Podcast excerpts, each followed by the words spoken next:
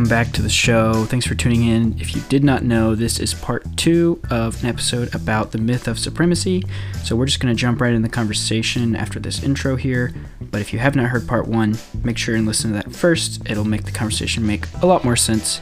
Um, also, if you have a minute, go on iTunes, give us a rating. That would mean the world to us. It helps us block out the haters in a really powerful way. And so we're just asking you to, you know, consider what you can do to help fight the haters. Thank you. Enjoy the episode.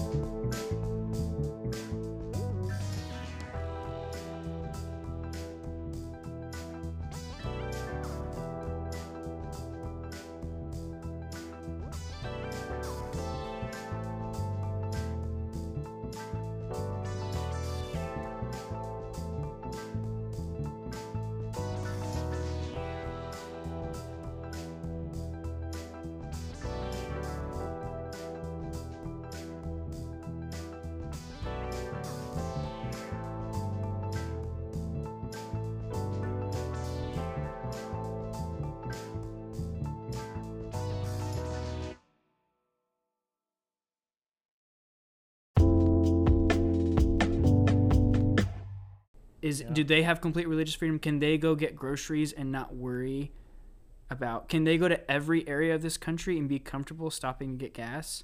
Hmm. Can African American people do that today? No, they can't. And so this is you know tracing these systems right and Sure, how this yeah, idea of yeah. supremacy has been handed down to us in different generations. So that's kind of like the origins of Christianity, United States, the big picture things, right? Yeah. And we could dig into that at some point later, but that's a big picture, right? Uh huh. So now, um, a couple other historical realities I wanted to connect here, and I promise we're trying to build this maybe mosaic or tapestry, and we're trying to bring it all together. So uh huh. you know, I'm following. I'm tracking following. with I, us. I right? got it. I know. So, um, another area which within Christian thought has a lot uh, to do to do with supremacy is the theology of John Calvin. So, John Hmm. Calvin, you know, was a theologian um, who really pioneered what we now today call Reformed theology. Yeah. Right. And so he, you know, there's an acronym TULIP for his theological system that people use, and, and there's a lot of tenets to Reformed theology. I'm not going to go through all of them, but Mhm. specifically in the nation of South Africa, the theology of John Calvin, which has a lot to say about supremacy and these similar ideas, Uh-huh, uh-huh. was used and was weaponized to create the realities of South Africa that still exist today. So um, there's this book okay. called A Rainbow in the Night that I really recommend, and it's kind of a basically it's like, it reads like a novel, but it's a historically accurate history of the, the country of South Africa Okay. and it talks about the Dutch reformed settlers that um, you know colonized South Africa, right? Yeah. So you have these at the folks. Yep. from Europe Mhm. who um, you know have this idea of a manifest destiny, similar to like we talked about with Christopher Columbus, right? So it or is you know, or American expansion. Right? Yeah, Westward expansion. exactly. Yeah. They read texts in the Same Bible thought. like Joshua, where the Israelites are you know conquering the Canaanites to establish a promised land, right? Mhm, They mhm. read texts of Jesus talking about, you know, establishing a kingdom, and they think, and they then took that and John Calvin's theology of, you know, that God has predetermined everything and that God has chosen some men, women, and angels for, um, for salvation, and others he has predetermined will, will go Hmm. to hell Yeah. and burn forever. So this Mhm. idea that we are the elect, we are the chosen people, and we have a manifest destiny. Well, that idea then fueled colonialism. So these Dutch reformers traveled all the way down to South Africa, you know, in a caravan, and we actually know that they brought paintings of John Calvin with them. Wow. So they're they're setting up their houses and their tents they're in real committed stolen to this one land, guy. Yeah. and they're and they almost you know revere almost the level of worship this guy John Calvin and his ideas of theology. Mhm, mhm. Um, and so that idea, so then they come to this place where there's these, you know, native African people with their own languages, their own religious systems, Mhm, and mhm. they they plant their flag and say, "All right, this is our land, and you're gonna work it for us for free." And that's the story of colonialism. So that happens. Well, then of course the British people get involved because British people get involved everywhere. Always. They're That's, the, you know, the that's what they kings of colonialism. Kings of getting involved. And so then you have these, you know, Boer wars that Yep. you'll, you'll talk about where Between the Dutch settlers and the British Empire. yeah, Yep. and so just this really interesting idea over a land that neither that of them neither had them- any rightful claim to. Yep. Exactly. but that both of them, fueled by religious motives, believe we are the supreme race, right? Mm-hmm. We are the we have the supreme religious system with salvation for the world. God has predetermined this for us. We Mm. are a chosen people. We are a royal priesthood, and we are taking this system and giving it to these poor African people who didn't know better. And also, they're going to work our land for It's- free and fight in our war it's for us. It's good for them actually that we're subjugating them and taking their ancestral land. yeah, because if they're less then than they'll human, be more Christ-like. if they're less than human Yeah. and if white people are closer to the divine and there is a natural supremacy in the created order Hmm. then it is hmm. completely justifiable I mean that that fits. That all Right? fits, right? That's a it's this crazy awful puzzle that that all clicks together. yes Yeah. and that's the story you know i would encourage you to, to look into that look into the history of south africa It's There's good to hear, so uh, you know, yeah. a, a, place where that takes place other than the United States. I mean, not good, but like it's reassuring to hear that this isn't just one thing that happened here in the U.S. It's it's a much It's a- larger. no it's a global theo- it's a global ideology that's been exported Yeah, and, and, yeah. and a lot Mm. of history you know the undercurrents of it are this so that Dang. idea of supremacy well then that idea of supremacy after the boer wars you know after there's different levels of racism and slavery and colonialism that take place in south africa Apartheid. then the, the the system that we n- now know as apartheid right which is the legal segregation of white people and black people that are in South Africa. So the descendants of those colonizers and the descendants of the native African people that lived in that land Yep. Yep. are, are in opposition to each other and the government legally, you know, preferred one race over the other. Sure. And and you know sent the uh, native black South Africans to live in townships that many of them still live in to this day. And apartheid was only made illegal in the early '90s. Yep. So it's this system that still has so many repercussions. it's right? recent. It's quite recent. Yeah. And fun fact, not at all fun. Um, but it is a fact. yeah, when okay, so you have you know as these African people started to, to develop you know more agency and started having uprisings and Sure. and started fighting back against this power that existed over them for so many years to colonize them, right?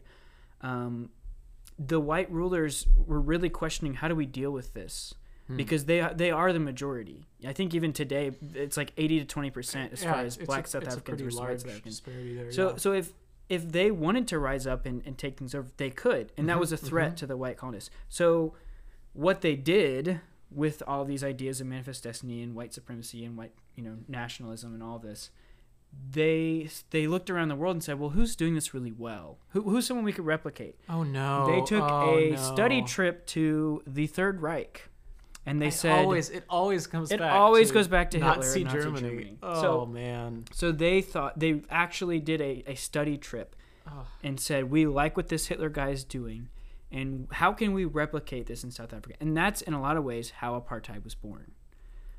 It, it came from that same ideal um, Wow. of supremacy. Right? There is one race more supreme than another. There's a sliding scale of humanity, and that is affirmed by divinity. Therefore, we have the right to do whatever we want mhm. to these people, and that's how the system of apartheid was born. And that's the, that's the system that exists today. So once again, this idea of supremacy is not something that's isolated in one part of the world. It's an undercurrent of so much of history, and it has informed so many of the wars around religion, around ethnicity that exist. It's you know one gr- one group of humans is better than another, and so yeah, just a little bit of piece there. And and so then another area I'll just mention briefly is this Christianity is not the only religion that experiences, you know, this phenomenon of supremacy. Sure. So, oh yeah, um, certainly. So, you know, Islam experiences this in different ways. Um, and you know, there's many Muslim scholars who who acknowledge, you know, that wh- while their view of, of Islamic documents, including the Quran and, and other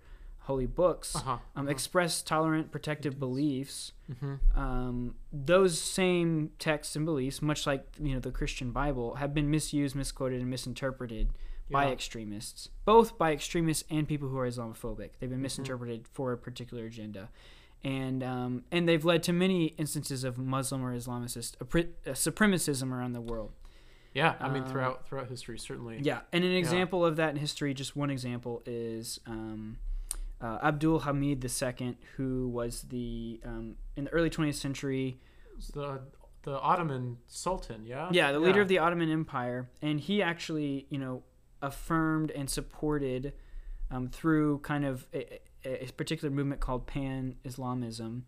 He supported the transatlantic slave trade. So, as a leader of people who are black in this area of the world, you know, Hmm. he supported and sold people out to be traded to England and to the Americas Interesting. to be to work as slaves. Wow. And so, like in his his ideology of Islamicist supremacy led him to that decision, right?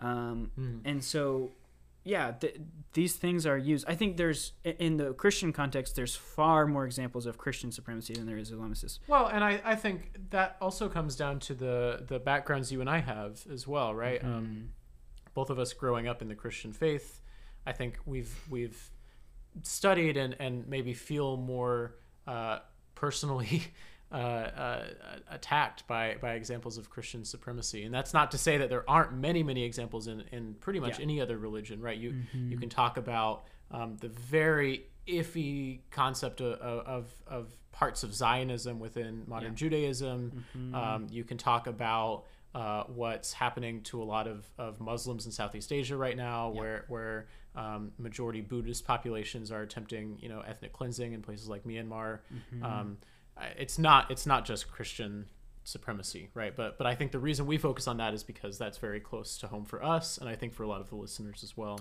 Yeah, It's, wor- it's worth saying, and that, it's I think. connected to our origins as a nation, but Sure, yeah, also it's yeah. something that for the for vast swaths of world history, Christians have had the most power by and large. Yeah, And so, with the most power, there are more examples white of white Christians. Christians. Yeah, Yes, white yeah. Christians have had the power, right? Yeah. And the people, the, the most powerful empires of a lot of the world's history Yeah. are people that call themselves Christians, even going back to Constantine and. Yeah, but it is. I mean, it is worth making clear that to deconstruct supremacy, to decon to, to take apart this concept of superiority, um, it's more than just taking apart the white Christian superiority. It means taking apart all.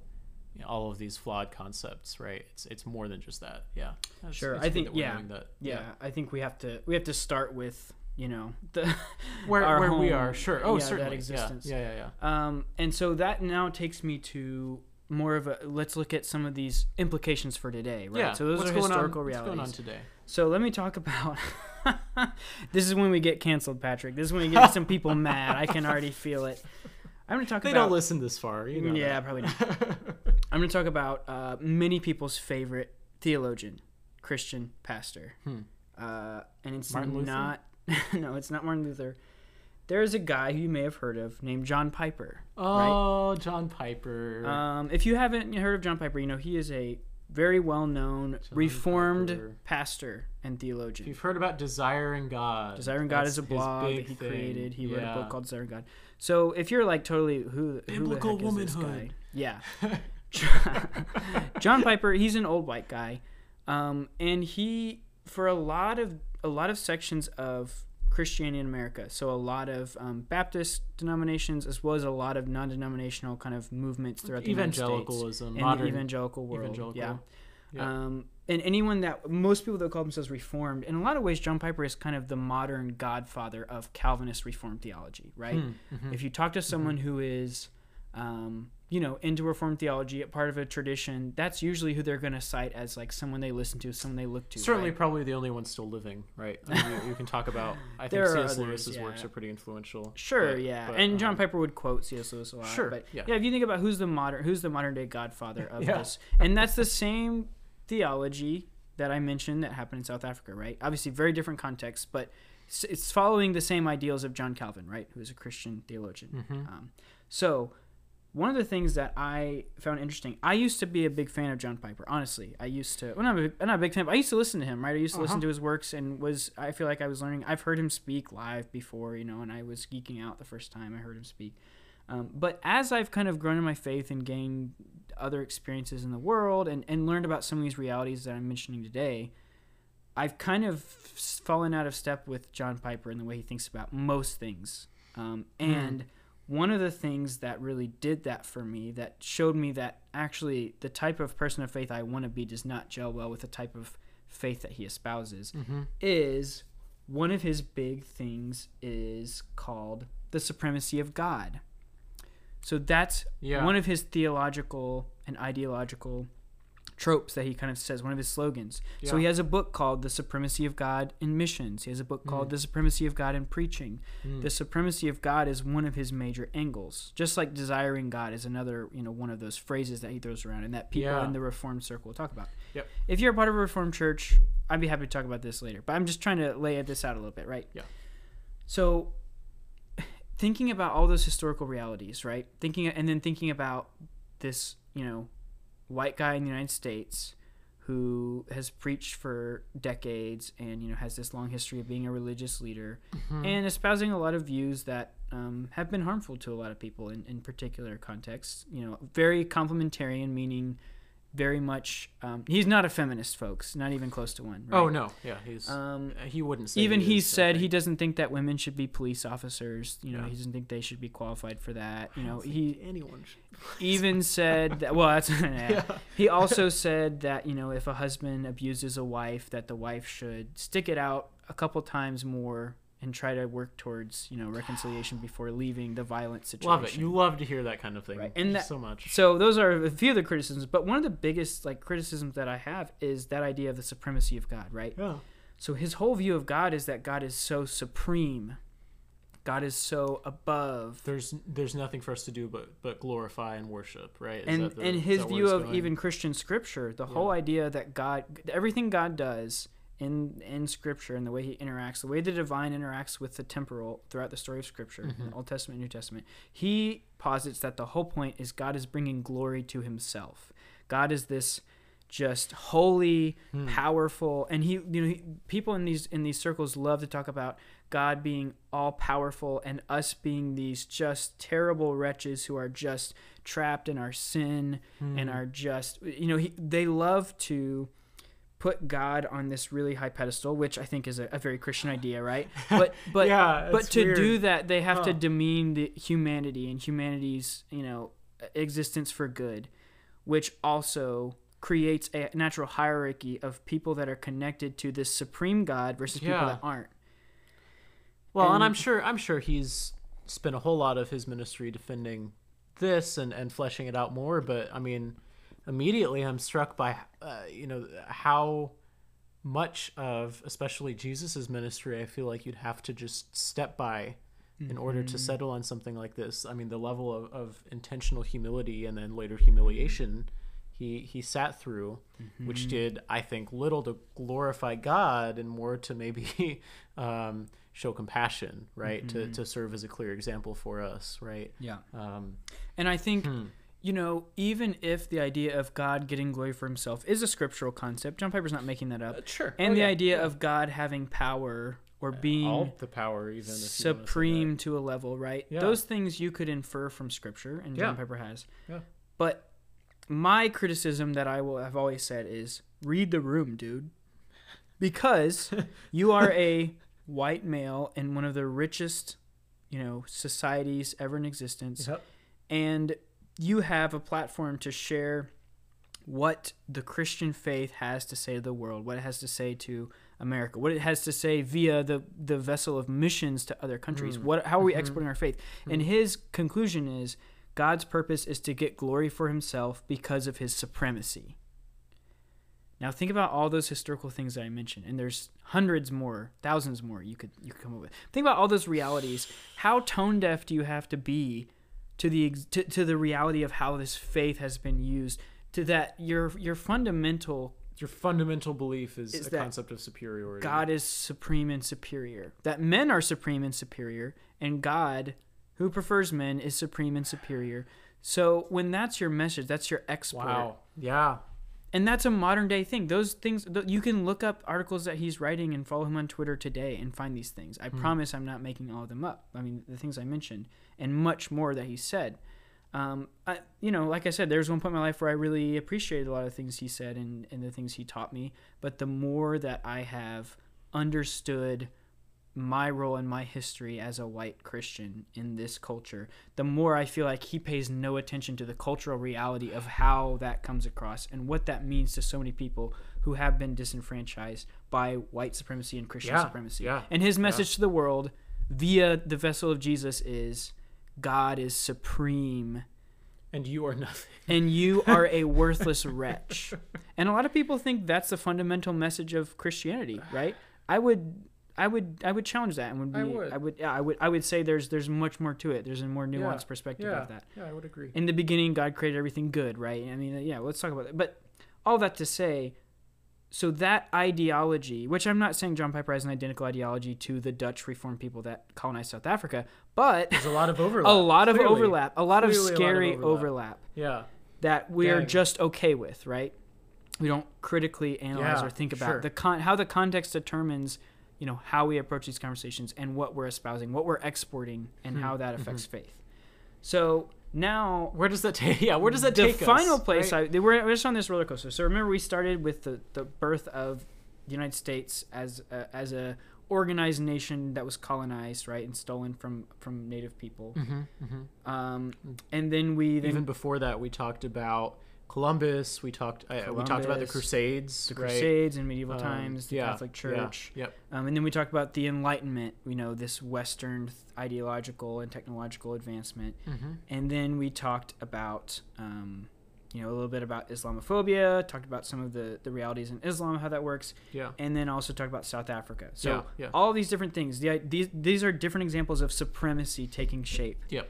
Yep. You know, Christian supremacy, white supremacy, religious supremacy taking Yeah. shape. Pretty pretty clear examples. I would. Yeah, hopefully, hopefully we're tracking with that. well, so yeah. now let's look at what is another example of supremacy that has more real world implications to us, and that takes us to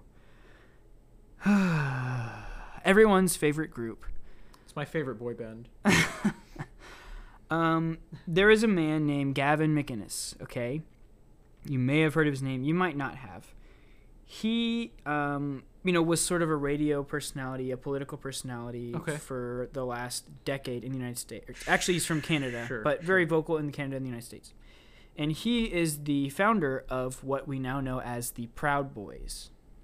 Mhm. So you've probably heard of the Proud Boys if you paid attention this last election cycle. They were in the news recently because um, Canada just designated them a terrorist. Domestic terrorist group on yeah. February 3rd, yeah. Yep. Uh huh. So Gavin McInnes, um, you know, he kind of developed this following via via, um, you know, he was writing as a as a kind of journalist, and he had a radio show, and he kind of Mhm. started espousing these ideas and gathering this group of people that actually started in 2016, organized, call, calling themselves the Proud Boys. Mhm. Let me just give you an idea of what some of his ideology are. He he he would call the Proud Boys' ideology is what they call Western chauvinism. So. Uh, just Okay. a qu- just a little snippet from Gavin McInnes. Yeah. Uh, he said this on March eighth, two thousand seventeen, on his radio show, the Gavin McInnes Show. Yep. He said, in in relation to like, um, you know, global foreign policy. He yeah. says, yeah. "Why don't we take back Bethlehem? Why don't we take back northern Iraq? Back. Why don't we start our own crusades? That's what the crusades were." They weren't just someone picking on Muslims for no reason. They were a reaction to Muslim tyranny. We finally fought back. Huh. Bringing it all, all, all back around so to the if you're hopefully you're drawing a natural line and conclusion right to all of this the the parts of the journey that got us here Hmm. now we have someone who's espousing these ideas these ideas and a lot of people jumping on board to those ideas I, yeah, certainly. so when uh, president trump was elected in 2016 Mhm. Um, this this movement of people was they were you know vast supporters of him, supported him and, and very vocally, right? Mhm, mhm. And the uh, the website Rewire estimated that by August 2017, so just a few years ago, there Mhm. were about 6,000 members of the Proud Boys, right? So that's August 2000, 2017. By the end of 2017, so just within a few months, the Proud Boys official Facebook and Twitter pages had over 20,000 followers. So this movement more than tripled. grew from 6,000 people Yeah. to 20,000 that are engaging with this content online in just That a few was months. Four years ago. Yes. Huh. So, and, and here's the idea. Um, I'm going to read this article, which is from the uh, SPLC, the Southern Poverty Law Center. They have a lot of great resources on hate groups in the United States. So here's how they describe Gavin. They say um, he carved out an ideological space for frustrated young men to rally around. Mm-hmm. Western culture is superior to all others. Racism is a myth created by guilty white liberals. Islam is a culture of violence, and feminism is about demasculizing, masculinizing men. He told his audience that.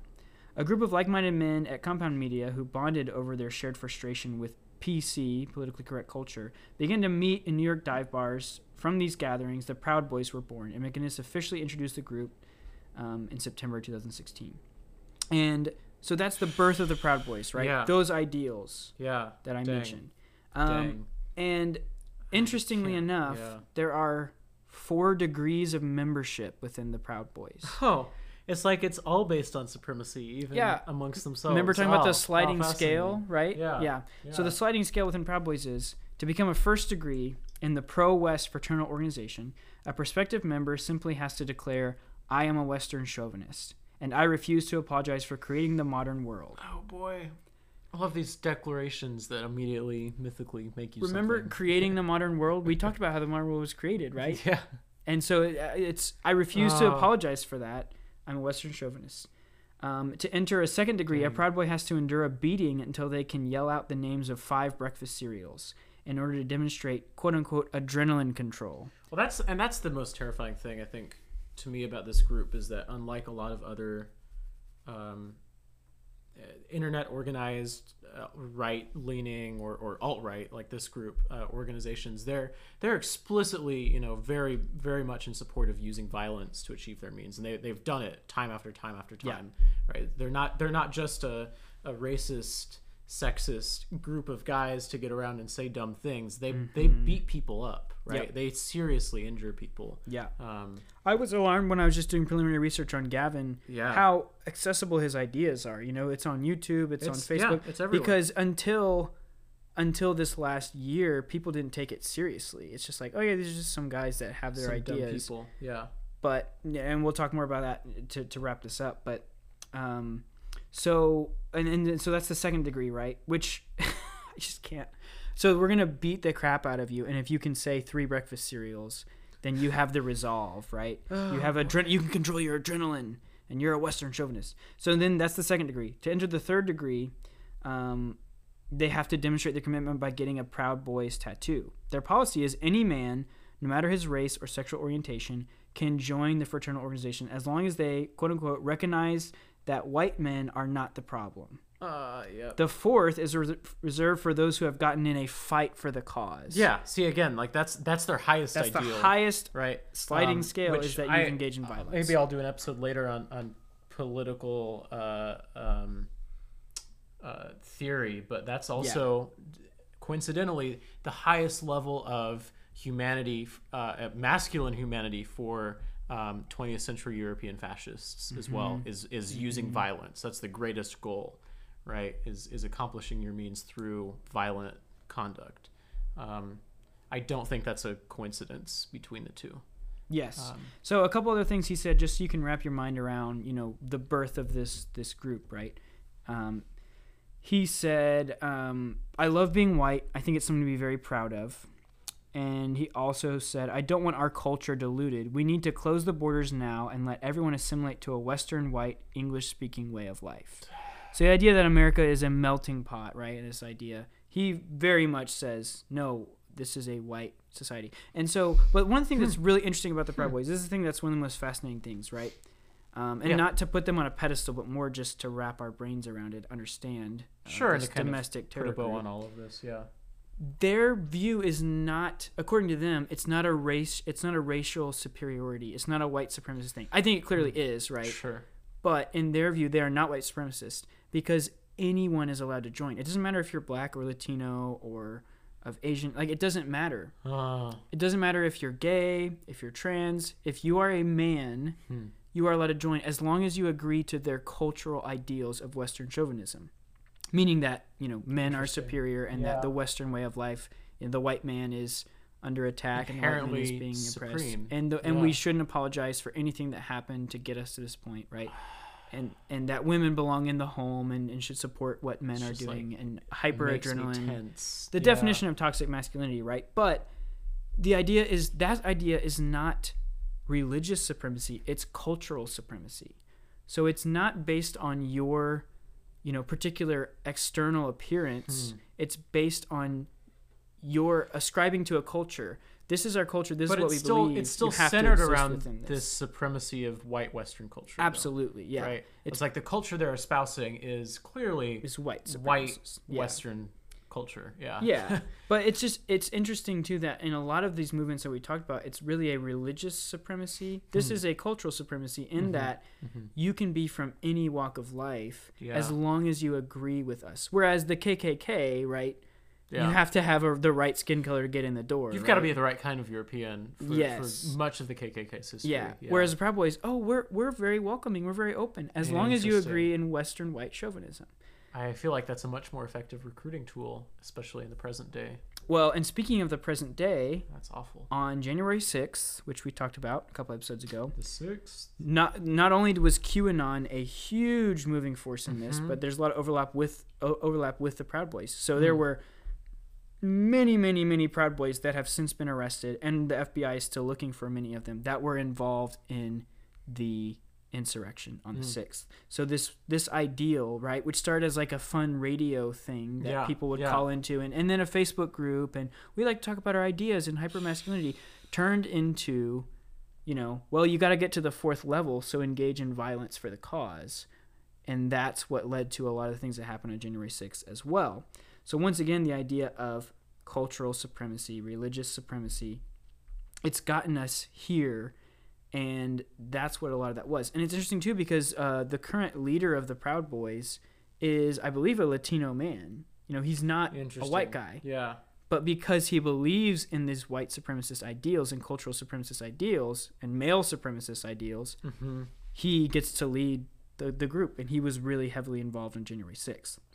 So, once again, these myths of supremacy and the idea of supremacy and the idea of religion and political and cultural and ethnic supremacy being the foundations on which we build our worldviews and system of exchange Hmm. all of that is still going on today and that that's what takes me back to that first question right Yeah. Yeah. um does to believe something for something to be true for something to have meaning and power to the world whether it's your faith your political motivations uh, your view of family your view of the home does it have to be supreme Does my religion have to be true? Wait, wait. Does my religion have to be better than yours? To be more true than yours? To Yeah. be true to me? yeah right? can my religion be true without having to take the place of supremacy can my view Hmm. of politics be true and meaningful without having to be supreme over all others think that's an important question that i've been asking myself and what led me to That's want to do this episode Yeah, especially I mean you working uh, from the perspective of missions often Yeah. as well, right? I mean that's that's a constant like if you're doing that in a way that's good and, and healthy, I think you're asking yourself that question all the time, Mm-hmm. right? And then how how am I taking these steps to ensuring that I'm not um, establishing a level of supremacy rather than genuine desire to to help, right? Mm-hmm. Yeah. Yeah. Exactly. Yeah, and that is a challenge, right? You think about the work of missions; so much of it is wrapped up in that, and we talked about that in one of our earlier episodes, right? The, mhm. the the ethical tensions within missions, Yeah. but also, yeah, like if if your goal is to, or that movie we talked about, silence. If your goal is to espouse your faith to others, does that mean that it has to be supreme? Hmm. Um, and so I Yeah. want to take it back and land, try to land the plane, maybe a shaky landing, but uh, Paul Knitter, who I mentioned um, before, you know, he has some thoughts on this that really helped me kind of wrap these things together in my mind and think about maybe a healthy way forward or Mhm. uh, the right questions to be asking moving forward. Um, and he quotes uh, um, a woman named Sharon Welch, theologian, and she says um, the logic of religiously sanctioned violence is straightforward. Whether it be the Buddhist defenders of Imperial Japan, the abolitionist John Brown, or the Muslim leader Osama bin Laden, for terror and violence are the same. They and their followers are the bearers of unassailable truth and harbingers of ultimate good, commanded by the Absolute to destroy their enemies and bring about a reign of peace and justice for all of humankind. That's some pretty cosmic level. but that I, think of those examples, right? The Buddhist defenders of imperial Japan, um, Osama bin Laden, you know, being motivated by this this distorted Yeah, view of Islam, sure. right? Yeah. Um, all of those come from that idea of supremacy. And so then Knitter says, you know, no doubt at all, all religions, including Buddhism and the uh, inc- inclusive religions of Asia, have made claims that my religion is better than yours.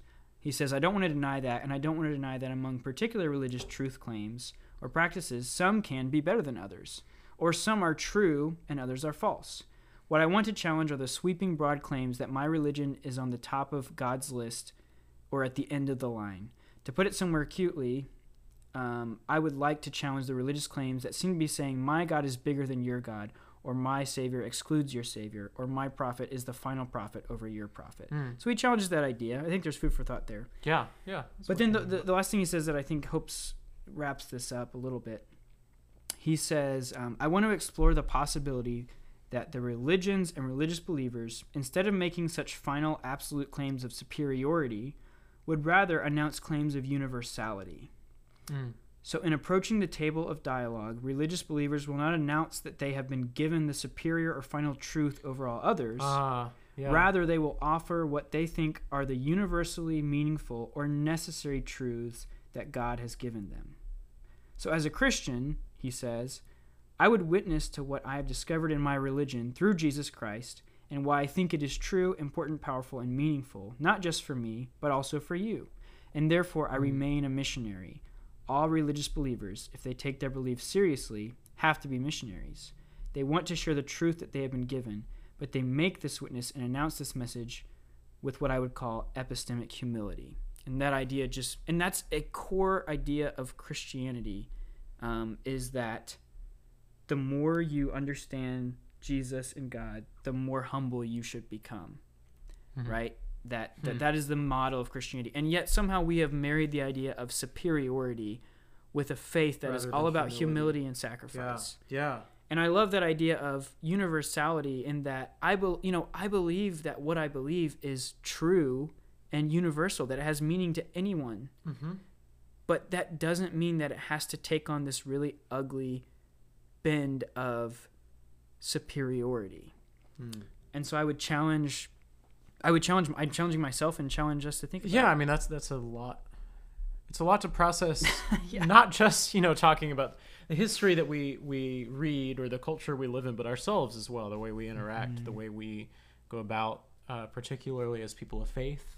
Mhm. Um, how do, how do we still hold on to uh, the beliefs we have that I think many would say tend to be exclusionary between Yeah. faiths, Yeah. while still um, making important steps to find common ground? Right. He Mm-hmm. he uses the word universality. Um, I think a, a concept like like common ground works pretty Mm-hmm. well in, in the in the same context.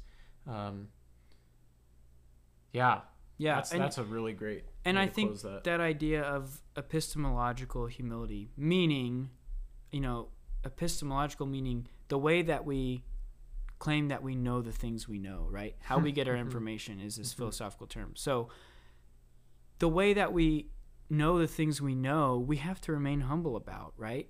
So I can feel like I know and understand things about my faith and about other faiths and about the world, um, but if I'm really following the way of Jesus and living into my faith, that means that I have a level of humility. Um, And that'll be the same thing, you know, not to put words in anyone's mouth, but I think for someone who is, you know, a devout Hindu, like they are part of this, they are a part of this divine created order that exists and, and sustains all things together. That would be, you know, a, a common Hindu view. Not all Hindus would view it that way, but sure, it's sure. a, a particular view of, of Hinduism, right? Mm. And so, how could you have pride over another person or have supremacy over another person when we're all one? We're all part of the same created order, is what you know someone might say in that case. Um, and that we all, you know, so whereas other people weaponize the idea that we all have one origin, sure. what if you know how could we actually view that as something that makes us humble and to have okay i think i know i think that, i think i know the things i know and i think i have good sources for how i know the things i know but i i have to remain humble in that and that allows me to have love and universality in Hmm. my beliefs, but maybe detached from the idea of superiority. So I shouldn't go around telling everyone that Thin Mints are the superior Girl Scout cookie.